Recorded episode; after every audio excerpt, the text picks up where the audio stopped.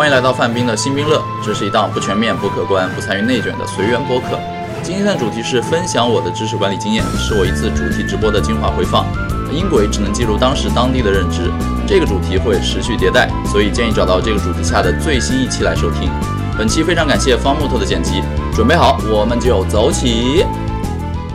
首先说到知识管理，我想先跟大家说一个概念，有一个概念你们肯定听过，叫 KOMO， 就是 Fear of Missing Out， FOMO 嘛。FOMO 这个词好像一般网上还看挺多的，特别是什么涉及知识管理。就是 FOMO 什么意思呢？就是你很多时候就是在这个信息高度发达又碎片化的时代，你很害怕错过很多东西。麦克风有点破音，有吗？啊，不是 Flomo， 不是 Flomo 那个工具，是 FOMO， F-O-M-O， 就是 Fear of Missing Out， 就是害怕错过啊，害怕错过 FOMO。那很多时候你刷朋友圈。刷微博可能就是怕错过，就是可能有100条里真正对你有价值的可能就是那2条3条，但是你偶尔能看到那2条3条对你特别有价值的之后，你就有点像那个斯金纳的老鼠箱的那只老鼠，就是一直踩一个电门，踩一个按钮，踩中了有一定几率掉出好吃的来，然后你就吃它，你吃的特别香，但也有可能踩它踩不出任何东西来，你就一直踩，到最后你就变成了一个怎么说，不管有没有你就会一直自己去浪费时间去踩，可能踩100脚掉出3颗，你就为了那3颗浪费了其他97脚的那样一个斯金纳的小白鼠。那我觉得这种情况应该从源头上杜绝。就比如说我最近又重新卸载掉了微博，我这次想得很清楚了，就是我以前一直卸载微博，后来有段时间吧，因为看疫情包括有一些热门的综艺里面有一些主角在上面，我把微博又装回来了。然后我每天也就看热搜，也个人时间线也不怎么看了，也取关了很多人。但我发现还是会浪费我很多时间。我很多时候想打开微博来去就是为了看热搜。但是我有段时间我反思了，我看热搜是图啥？其实很多时候给到自己的一个理由就是想了解一下疫情，因为你看最近好像疫情又有点抬头，上海昨天还有一个新增疫情，我很想关注一下身边疫情，这是一个很健康合理的需求。但是为了那个微博热搜里那50条里，可能每天上午出现的一条上海新增比如说一个疫情这么一条新闻，我一天可能会打开微博好几次，然后受刺激一直去点开看，浪费了很多时间。所以冲着这个事儿我后来想清楚了，就是首先我判定了优先级，明星那些事儿，明星的八卦对我来说已经不重要了，就是你判断什么事儿对你不重要，你就去想这件事儿首先明天对我还重要吗？然后一周后对我还重要吗？甚至10年后对我还重要吗？所以基于这个心理之后，我想得很清楚，我现在刷微博看热搜无非就是想去看那个就是疫情嘛，疫情数字。于是我把微博卸了，我直接装了一个网易新闻客户端，然后把网易新闻里我不关注的频道全部都筛掉，然后把本地频道和那个疫情抗疫那个频道提到了最前面。然后我每天如果真的关注疫情，我打开网易新闻点一下抗疫频道，看一下他那个整理的很好的那个标题啊，那些图就 OK 了。所以靠这个事儿，我把每天需要点开好几次微博直接变到了要点开那个网易新闻。甚至到现在网易新闻我都不用点开了，因为真正在上海发生的事儿，你会发现你家的群里总归有本地群里或者亲友群里会把疫情这个事儿爆出来，根本不需要你主动去关注，你一定会看到。所以就是通过最近这个案例，我还是跟大家说，就是我们要从 FOMO Fear of Missing Out 害怕错过这个概念变成另外一个概念叫 KOMO， 就是 KOMO。 什么意思？就是 Knowing I'm Missing Out， 就是知道我错过了。这个概念我是从少男的那个产品陈思路看到的，第一次看到。我明确知道我错过了什么事儿，且我对此心安理得。我觉得这个就是很重要的一个概念。那它涉及到首先你判断一件事儿对你的价值的重要性与否，就是当你明确知道我错过一些事儿，但是你心里很明确知道这些事儿对我来说根本不重要，那其实你这种心理或者愧疚心理会少很多。比如说我以前也会订很多的那个就是行业媒体嘛，比如说什么钛媒体啊、虎嗅啊、36氪，以前会看很多，因为你很怕错过行业这些风起云涌的事情。但我后来发现我这是完全是路径依赖。我关注那些媒体已经是5年前、6年前、8年前，也就是行业创业最风起云涌的那些年头，你会关注这些媒体，因为每天看到他们会有大量的机会啊、薪资啊跟钱有关，能帮你赚钱。但现在这个时代，你在看创投媒体，其实对你的人生没太大帮助，你不如把他们取关，然后专心做你自己的事儿。本身这个时代泡沫也很多，现在创投媒体很多东西今天爆，明天就破裂了。今天这个月说教育行业投广告，一家公司一个季度广告预算10亿美金，明天这个行业被清盘了。所以就是你去关注行业媒体没用，就是我明确知道那是我不关注的东西，所以我不会有这种害怕错过的心理，我知道我错过了。同时还有更重要的一点就是，当你就是能分辨出哪些是我根本不在乎的，我愿意错过的，和哪些是我真正不想错过的，那你就应该建立一个手段来帮你过滤出这些你不想错过的事情。怎么说呢？举个例子，就是，我一直是用一个叫 Inoreader 的 RSS 的订阅器。如果你们关注我公众号或者上一次分享我也提到嘛，就是反正就是本质上就是一个 RSS 阅读器。然后这个阅读器的好处就是我通过它发现了几乎订阅一切网络信息的方式，比如说 RSS 订阅器订阅最简单的、最起码的 blog 博客。我曾经一度订阅了很多大佬的极客和微博，我单独看每一条好像都很有质量，然后你感觉你在窥探大佬每天在想什么，你好像走入大佬生活。但是做了一段时间之后，我发现没有意义，就是首先它本身就是太过零散。就大佬的某一个零散的感悟对你来说好像是很有启发，但是其实你不会基于这个零散的启发真的去研读它背后的一整套东西。比如说大佬看了一个报告，其中有一个数据很反常识或者反你的认知，你可能也只是在读到这条极客或者微博的时候觉得思维颠覆了一下，但你一定不会花时间去找他那个报告来再认真读一遍，然后再去考虑背后的认知。且我上次说过，大佬跟你玩的游戏不是一个游戏，所以我觉得后来想了想，连这种就是短内容、碎片内容，哪怕是大佬的都不怎么值得订阅，除非大佬跟你玩的是一个游戏，就是大佬做投资，然后我也做投资，大佬玩天使轮，我也做天使轮，那我看一些行业里天使轮的大佬的极客，可能对我观察行业有帮助。否则的话，你看我现在也不做那个就是 VC 或者 PE 意义上的投资，然后那些大佬天天发什么看到行业投资的一些新的报告趋势，今天 Metaverse 是什么，明天笔记应用有什么新趋势，看了觉得好棒，但是对我人生没帮助。所以你们看我刚刚那个 Inoreader 里基本上现在都是剩一些长文章，比如说筛选过的公众号，然后有一些精选的 newsletter， 还有就是我绝对不想错过的一些媒体，比如说 long form 就是那种长文。但是我现在做到就是控制这个信息输入源，控制到什么程度呢？就是基本上每八个小时里只会产生可能不超过8篇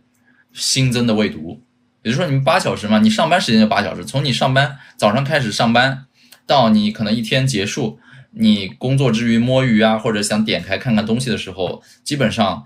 8条以内，而且这8条以内很多标题你都能扫掉，真正可能你想读的就是1到2条。所以其实你不会有太多信息焦虑。而且你们看我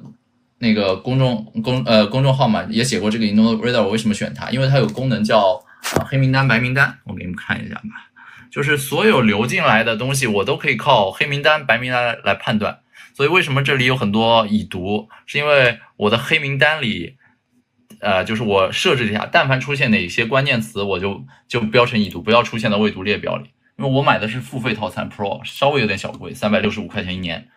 但是你看它的这个规则功能非常好用。就比如说这里我这儿有各种各样的比如说我这里有好几个禁止标题，标题里出现什么禁止的，我但凡出现某些标题我都不想看，比如说跟我无关的领域。然后比如说上海南通，因为我是南通人嘛，我现在在上海，所以本地新闻我会看。然后我的一手经验就是比如说我最近怎么样，然后赚钱有关的文章，因为这年头大家都要搞钱嘛。然后我订了很多那种投资类的账号，就刚刚那个唐书房，就但凡出现跟赚钱有关的新文章。因为我反思了一下，我前2年太佛系了，错过了很多赚钱风口，我觉得要适度的补课，所以我就特地逼自己多去看有关这样的信息。然后我发现就是好像也没啥有营养的，我定的来源里也很少，今天好像就一条匹配的项目，对，赚钱有关文章。然后比如说2021年我又更新了一些静止的标题啊，然后看那个 COVID-19 期间定了很多，然后 crypto 相关的什么什么，然后 DeepL， 我甚至有不值得读的信息源，还有反省反思啊什么进来，总之就是很随性啊，没想到一些什么我就做一些这个有关的一些过滤。还有老乡啊，对，我南通人，对对，我现在已经定居在上海了啊，写了一本书，然后赚的钱让我能够定居在上海，也是蛮神奇的。对，所以你们看，用 Inoreader 就是订阅一切你觉得有价值的资讯源，首先资讯源就是一道过滤，然后在有价值的资讯源里，你再用这种黑名单、白名单的形式，把真正有用的东西留住，把没用的东西筛选掉。那么这样的话，是不是代表说，我每次想读点什么有价值的东西的时候，我只要打开这个 Inoreader 来看一下，扫一眼，那么基本上整个世界，你可以想象成整个世界里我想知道的有价值的东西已经在眼前了。那除了眼前以外，其他东西对我来说就不重要，所以就是 KOMO knowing I'm missing out， 无所谓 whatever。对，所以这个工具也是我花了一段时间摸索出来的嘛，就是 Inoreader 啊，当然你们可能也是其他的阅读器。否则你如果不统一到一个内容来源里的话，你会发现什么呢？就是你，比如说你有个 pad 啊、今天比如说我有点时间了，我得把每一个 app 都扫过去。今天打开一个什么比如说网易新闻，接下来再点开一堆博客，然后再什么扫描一下 YouTube 的更新，再看一下 B 站更新，太多了，你不会一个个看过去的。所以我现在的做法有点像什么？有点像是把所有的东西拧到一个自来水龙头里，然后你打开这个自来水龙头，那些有价值的东西就源源不断的流出来。你只需要在这个自来水龙头下面用嘴接着喝就行了，而不是说我家里一会儿要去冰箱里找点喝的，一会儿要到厨房灶台上找点喝的，一会儿要看看地上没打开的饮料箱子里面有什么喝的，到处找喝的。就是你的时间不应该花在四处切换这件事儿，因为切换任务本身就很耗费时间啊，本身切换任务耗费时间且耗费你大脑的这个注意力资源嘛，因为人的心智是有限的，你注意力在不停的切换，那会导致你的心智资源、你的精力下降。就算你再有动力想我现在好好看点有营养的东西，我想好好学一学，但就在切换的过程中，一点一点的你这个注意力或者效率的意识就开始流失了。所以本来你同样的精力、同样的注意力是100分，能看100分的东西，你在切换的过程中可能把它切换成了4个25分的东西，且因为切换是有损耗的，有点像区块链的 gas fee， 有点有损耗，所以你反而变成4个20分，然后在切换的过程中，你因为嫌弃切换这个动作本身太累太辛苦，所以本来能做4个20分，你最后就做了2个20分。所以最后你本来100分的精力资源，最后只剩下了40分的精力资源。所以这件事很重要，就是一定要把这个获取信息这件事儿，其实广泛严格意义上是不光只是获取信息的，就是把你觉得重要的事儿的做这件事儿的门槛给降低到你觉得就是不太需要占用额外的思考。我举个例子，我真的这张工作台上随手都是这样的例子。比如说这个键盘，我应该已经上次直播也说，这个是那个罗技的 K380 键盘嘛。我为什么选它，就是因为它可以切换3台不同的设备。所以我屏幕上这个电脑是主电脑，我上面有台服务器，然后我旁边有台游戏电脑，我3台电脑切换，我只要按组合键，它就自动给我变成别的电脑。所以我的桌面可以保持很干净，而且我不是说我突然今天想打游戏了，我得从下面，虽然我下面的确有一把游戏键盘，我得掏一把游戏键盘出来放在桌上，然后怎么样，就是你动作越多，你一定越不想做那件事儿。包括我的鼠标也是这样，也是逻辑的，就是它可以切换3台设备，按一下灯换一下就变成了不同的设备。我现在就是这个鼠标对应3台电脑，这个对应3台电脑。对，包括为什么要买折叠屏。其实我最初买这个折叠屏的预设就是，比如说我举个例子，我找个东西吧，比如说打开微信读书，那一般你读书的话，你想你在手机上读书，你会想做笔记嘛？你一定不会做那种特别自己输入的笔记，你最多就是什么画画线，就是比如说长按一下，然后怎么这个我看一下怎么长按啊？我以为为什么我这个长按不了啊？可以，就是你最多就是这种长按，然后拖拽一下，就是类似这种长按拖拽，然后标记个高亮，你最多是这样，是不是？你比如说你读到一个特别有意思的东西，你不会说自己手动输入一下我有什么启发，那我觉得这就不好。所以你的思路完全被囚禁在了这本书固有的文本上，是对你本身没有，就是怎么说，无法延展你的思维。所以我后来买了这个折叠屏之后，有一个什么最大好处呢？就是比如说我在读书的时候，它有一个功能就是可以划出一个角落，然后这个角落里这些是你可以定自定的。比如说我就用 Flomo， 微信是好像微信，等一下啊，它没有帮我切换屏幕吗？等一下啊，我错了，我不应该直接点它，我应该拖拽的，就这样，重新演示一下。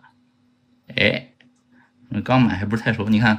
点着它，拖拽过来，嘣儿，就两个了。那这样我在这儿读书，然后读到一个什么好点子的时候，我就可以在这儿巴拉巴拉巴拉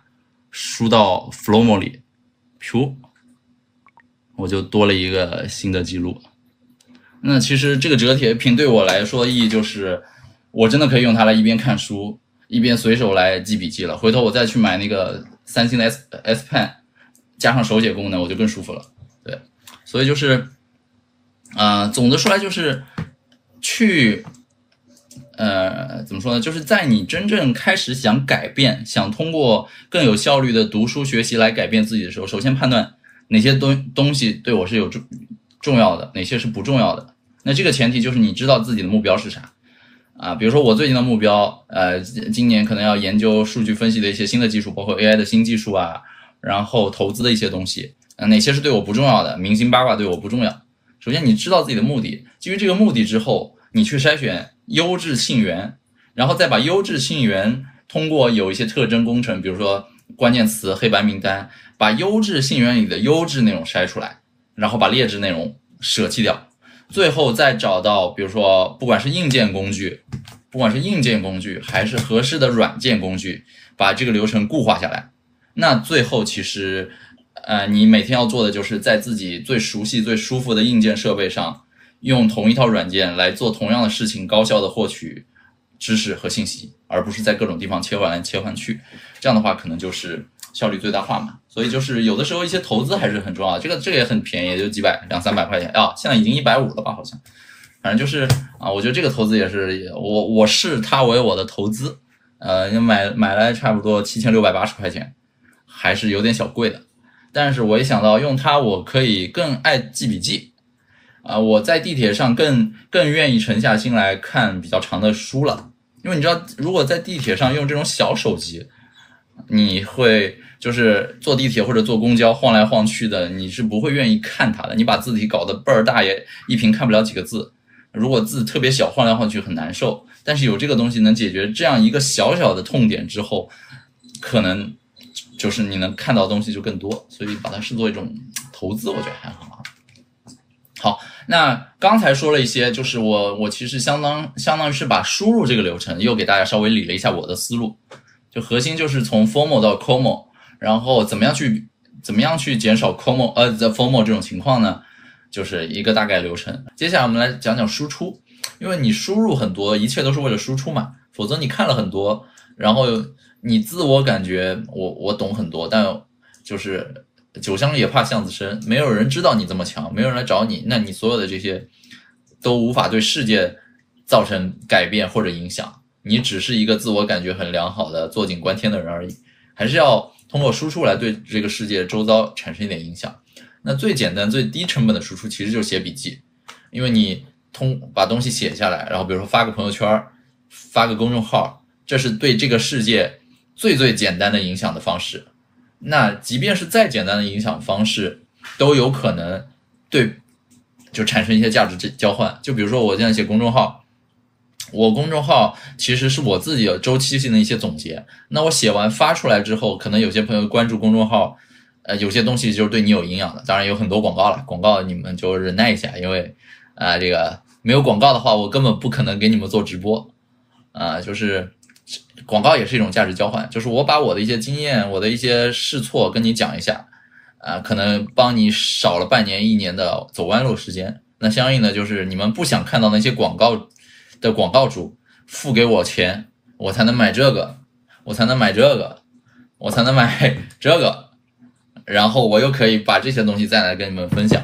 对，所以我觉得这是一个双向有利的价值交换然后再扯到刚才说的输出，也就是写笔记。那我废话不说了，直接给你们看一下我现在最主要的笔记工具先给你们看最主要一款吧，就这个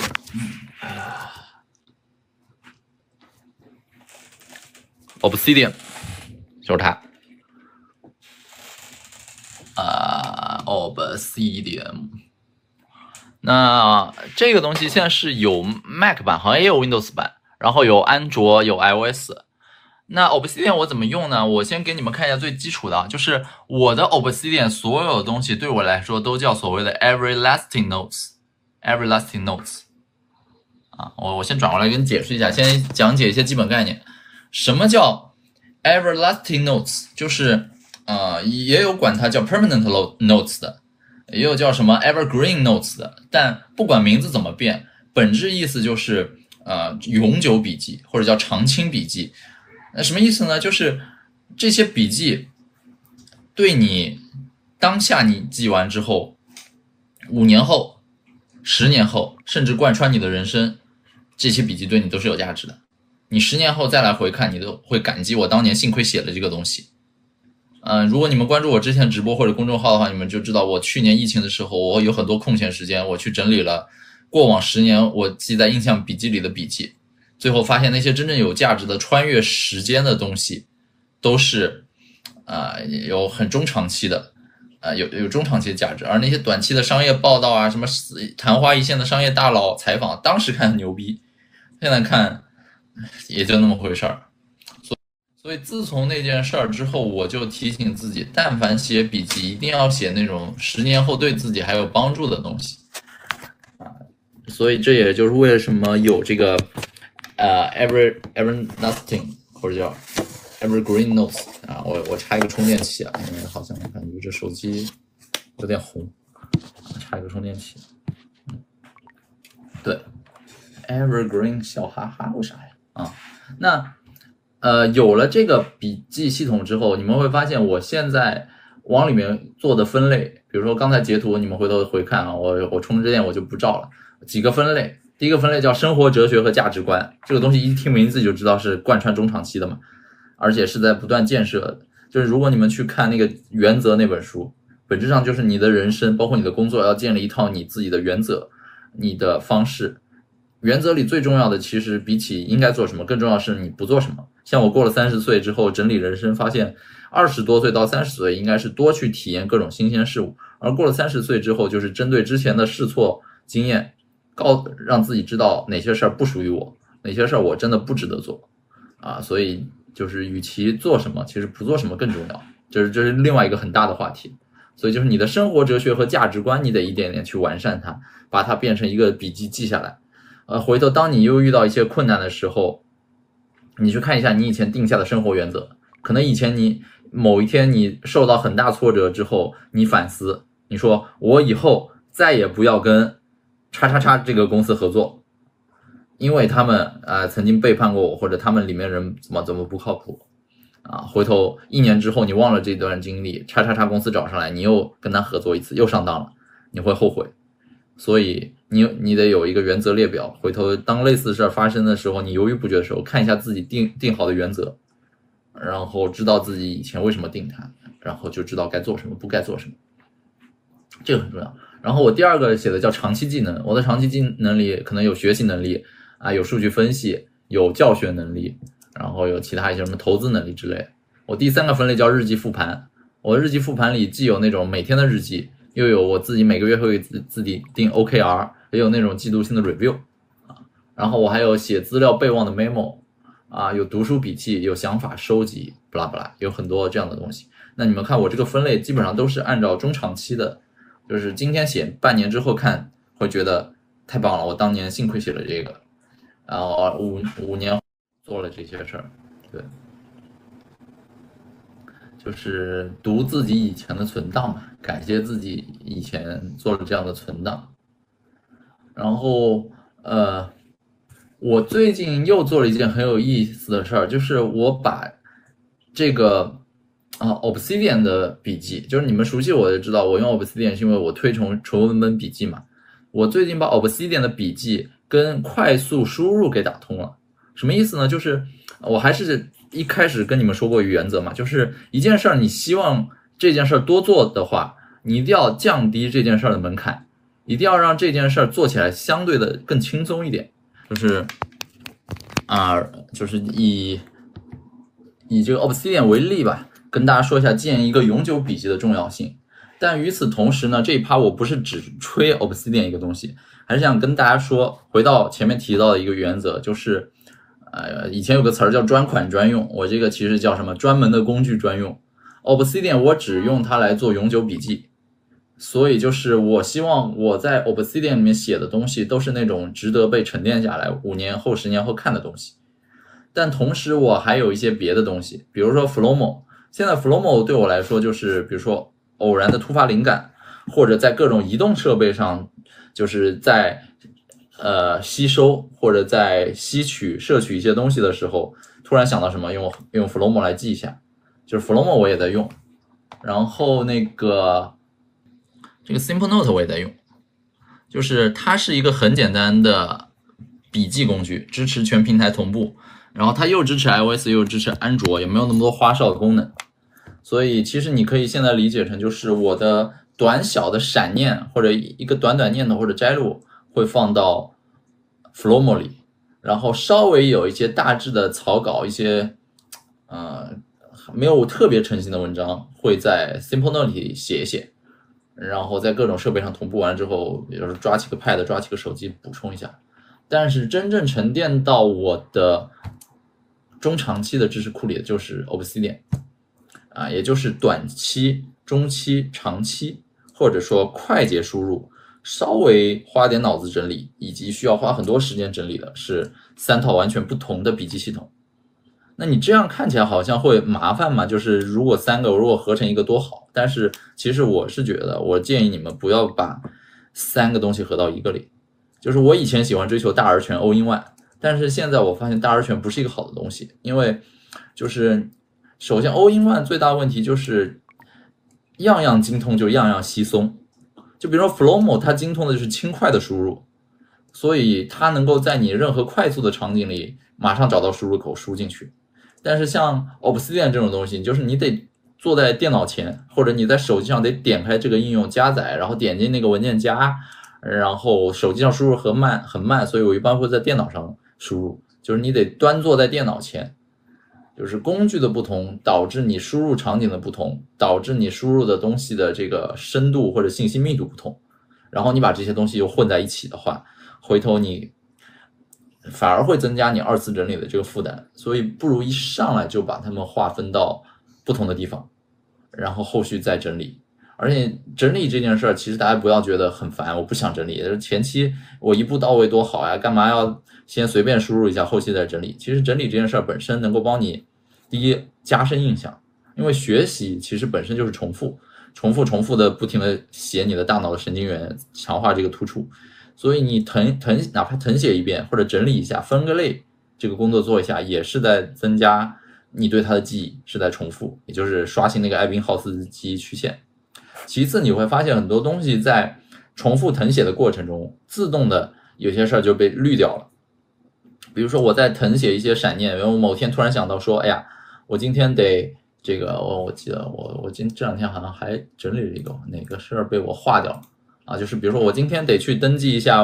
装一个车的 ETC， 我随手写了一下。如果我不去沉淀一段时间这个想法，我可能下午有时间我就去把 ETC 办了。但是我因为别的事儿把这件事拖了几天之后，我发现回头再看 ETC 对我来说不重要，因为我基本上不出城开车，所以不太会经过那种长途收费站。而我在上海本地偶尔会经过的地方，我掏出微信来扫一下也很方便。所以就是一个想法，如果你马上做，那你想法太多，你做的事儿多，你反而忙不过来。但一个想法出来，你及时记下来，但是两三天之后去整理它的时候，冷静了，清醒了，或者理性了，你会发现很多事儿不值得做，你会筛掉 80% 不值得做的事儿，然后把精力放在剩下的 20% 有价值的事儿上，所以你效率会更高。对，所以我觉得这也是一个分三套系统来做笔记比较好的方式，人为的誊写一遍，加深印象，同时筛掉很多事情啊，这是我现在不建议大家用一个体系来囊括所有，而是干脆拆成三个体系，然后各自取它最好的那部分来用就行。那我主要想说的写的一些基本的也就这样。我最近因为我发现我的书单里有好多的欠了好多书，就每一本我感觉我都是很有兴趣想看一看，但是又发现没时间读。后来我做了一件事儿，就是你们打游戏的话知道游戏里有个东西叫技能树嘛，就是比如说一级的时候是什么技能，可能有3个让你选一下，选了某一个技能之后，等到3级或者4级的时候，下一个技能就只能在1级里你做出选择的基础之上再选，就是有点像是生根发芽开枝散叶那种，一旦你走上了这条选择的支线，其他支线你就暂时可以先不用管。然后我把这个思路就是用在了我自己读书上，我试图在做一个叫读书技能树的东西。啥意思？就是我把我想看的很多书分散到了很多领域，然后每个领域其实由浅入深分成了很多不同的等级的 level， 然后我督促自己前一个 level 的技能还没有学之前，先不要急着跳到下一个 level， 不然的话你会发现就是很多东西你看不进去，或者看完觉得吸收率没那么高。我直接给你们举个例子吧，比如说啊，有一个什么自身成长或者自身规划里最简单 level 1人生规划啊，巴拉巴拉什么什么什么啊，鸡汤啊，然后这些就是随时可以看的东西，你随便看的无所谓。过了这个 level 2有一些什么冥想正念，但这些有点宗教，有点玄学，有点我暂时也没有办法登堂入室，学不会，放到 level 2。level 3的话有各种奇葩的领域科普，比如说教堂经济学，我最近感觉 level 4是最形而上的，短期内帮不到，那就是什么世界大战中宣传技巧啊，钱穆的什么国史大纲啊，纳粹兴亡图，就是有很多你想看的东西。但是呢，你直接看这个东西，第一，你的吸收率不会高；第二，它对你当下人生没有直接的太大帮助。反倒是 level 越低的东西，你可能学了一个马上能用，学了一个马上能用。但是境界不高，但是上手快，这个是境界很高，上手慢，所以就有点像美国大学的大一年级都学点通识课，打点底子，然后到最后再学点什么。然后我这个是用 Obsidian 做的嘛，所以用这个笔记整理完之后，它变成这样子了，就是装了一个插件，就是思维导图插件。然后你看，真的就很像技能树啊，比如说这个这个叫什么自身成长或者自我成长，在这个领域里 level 1是巴拉巴拉巴拉， level 1学完了之后是什么 level 2 level 3 level 4就往下学。然后比如说这里有一个投资领域 level 1，我要学常识，然后我要学基金指数啊，研究啊，什么什么什么，就是这样。就是你把它变成技能树之后，你会发现虽然后面的书都很好奇，但一旦你分成了等级1之后，你会心安理得先把等级1看完，再去追求下一个等级。不然你直接练最难的，你要么练不会，要么走火入魔，要么就是练了发现都白练，都得返工，还得从基础补起。